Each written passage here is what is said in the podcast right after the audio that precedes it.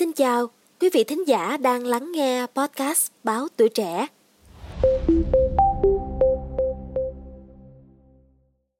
Quý vị thân mến, từ trước đến nay, mọi người thường luôn nghĩ chỉ có trên mặt đất hoặc dưới nước mới là nơi tích tụ cũng như sản sinh ra nhiều loại vi khuẩn. Nhưng gần đây, các nhà nghiên cứu đến từ Canada và Pháp đã khám phá ra rằng trên bầu trời cũng có mức độ vi khuẩn tương tự như vậy và chúng thường được tích tụ trong những đám mây. Ngoài ra thì các nhà nghiên cứu cũng đã phát hiện ra một loại vi khuẩn mới có khả năng kháng lại thuốc kháng sinh trên toàn cầu và hiện tượng này đang dần có dấu hiệu tăng cao. Thông tin này chắc chắn gây ngạc nhiên cho quý vị và không ít quý vị đang lắng nghe podcast sẽ đặt câu hỏi rằng đó là những loại vi khuẩn gì và chúng sống ra sao trong môi trường không khí. Vậy thì hãy cùng với Trinh Trà tìm hiểu về câu chuyện này quý vị nhé. Theo trang New Atlas, các nhà nghiên cứu đến từ Đại học Laval ở Quebec tại Canada và Đại học Clement Auvergne tại Pháp đã bắt đầu thực hiện một cuộc điều tra về các đám mây trôi nổi xung quanh một ngọn núi lửa đã không còn hoạt động tại vùng Massif Central của Pháp. Nghiên cứu này được công bố trên tạp chí Science of the Total Environment. Các nhà nghiên cứu đã tiến hành lấy 12 phiên mẫu mây trong suốt 2 năm qua. Tại một trạm thời tiết nằm ở độ cao gần 1.500 mét trên đỉnh Puy de Dôme. Wow!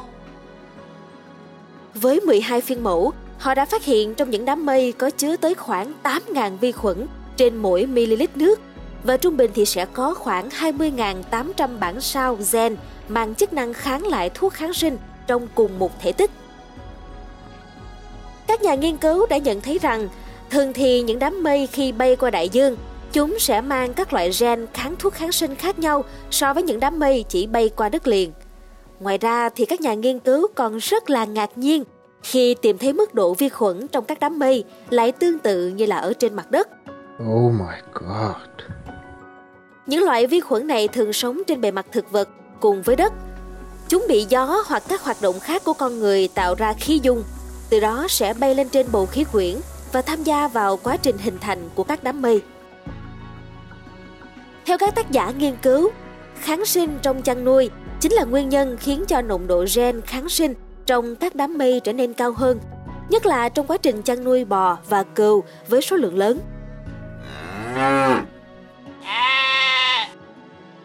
Những động vật này sẽ thường hay ợ hơi sau khi ăn, làm phát ra thải khí metan và gây ra hiệu ứng nhà kính.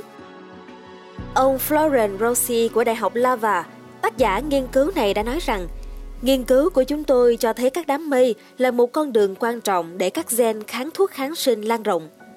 Ngoài nghiên cứu tìm thấy gen kháng thuốc kháng sinh trên bầu trời, khi trước đó, các chuyên gia thuộc Viện Nghiên cứu Khoa học Westman, WIS ở Israel, tuyên bố đã tạo ra được loại vi khuẩn chỉ hấp thụ được khí carbon dioxide, được gọi là CO2 có sẵn trong bộ khí quyển. Sau gần 10 năm nghiên cứu rộng rã, các nhà khoa học đã đưa ra kết luận rằng Loại vi khuẩn này sẽ phát triển toàn bộ sinh khối cơ thể từ khí CO2 trong không khí. Các sinh khối được xem là nền tảng quan trọng để tạo ra nhiên liệu sinh học sử dụng trong đời sống thường ngày.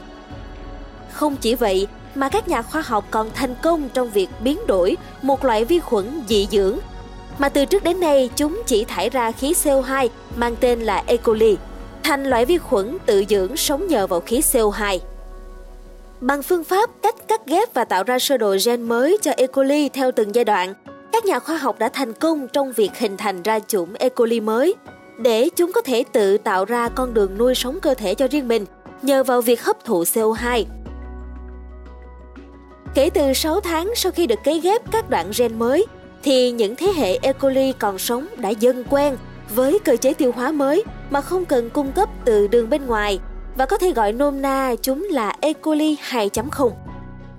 Các nhà nghiên cứu tin rằng với thói quen hấp thụ mới của loại vi khuẩn này, chúng sẽ đem lại nhiều lợi ích cho trái đất trong tương lai. Mặc dù loại E. coli 2.0 không thể tự nuôi sống mình trong môi trường tự nhiên, do chúng cần nồng độ CO2 đậm đặc hơn gấp 5 lần so với mức có trong không khí.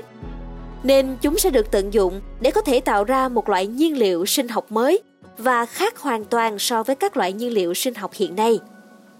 Toàn bộ sinh khối được tạo ra từ chính CO2 trong không khí Nên khi đốt cháy, chúng sẽ tự thải ra lượng CO2 bằng chính lượng mà chúng đã hấp thụ. Vì vậy mà nhiên liệu sinh học từ E. coli 2.0 được xem là một giải pháp đáng mong chờ nhất trong thời gian sắp tới. Qua hai nghiên cứu này, chắc chắn cũng đã đem lại cho quý vị thính giả nhiều thông tin thú vị đúng không nào? Và trên Trà mong rằng trong thời gian sắp tới, chúng ta sẽ cùng nhau đón nhận thêm nhiều nghiên cứu tương tự như vậy nữa nhé. Vì biết đâu chừng các nhà khoa học sẽ tìm ra được một loại vi khuẩn nào đó có thể giúp ích cho đời sống của con người cũng như là vạn vật trên thế giới, khắc phục được những tình trạng mà hiện nay chúng ta đang phải đối mặt như là sự nóng lên toàn cầu hoặc là sự gia tăng hiệu ứng nhà kính chẳng hạn. Cảm ơn quý vị thính giả đã lắng nghe số podcast này. Đừng quên theo dõi để tiếp tục đồng hành cùng podcast Báo Tuổi Trẻ trong những số phát sóng lần sau. Xin chào tạm biệt và hẹn gặp lại!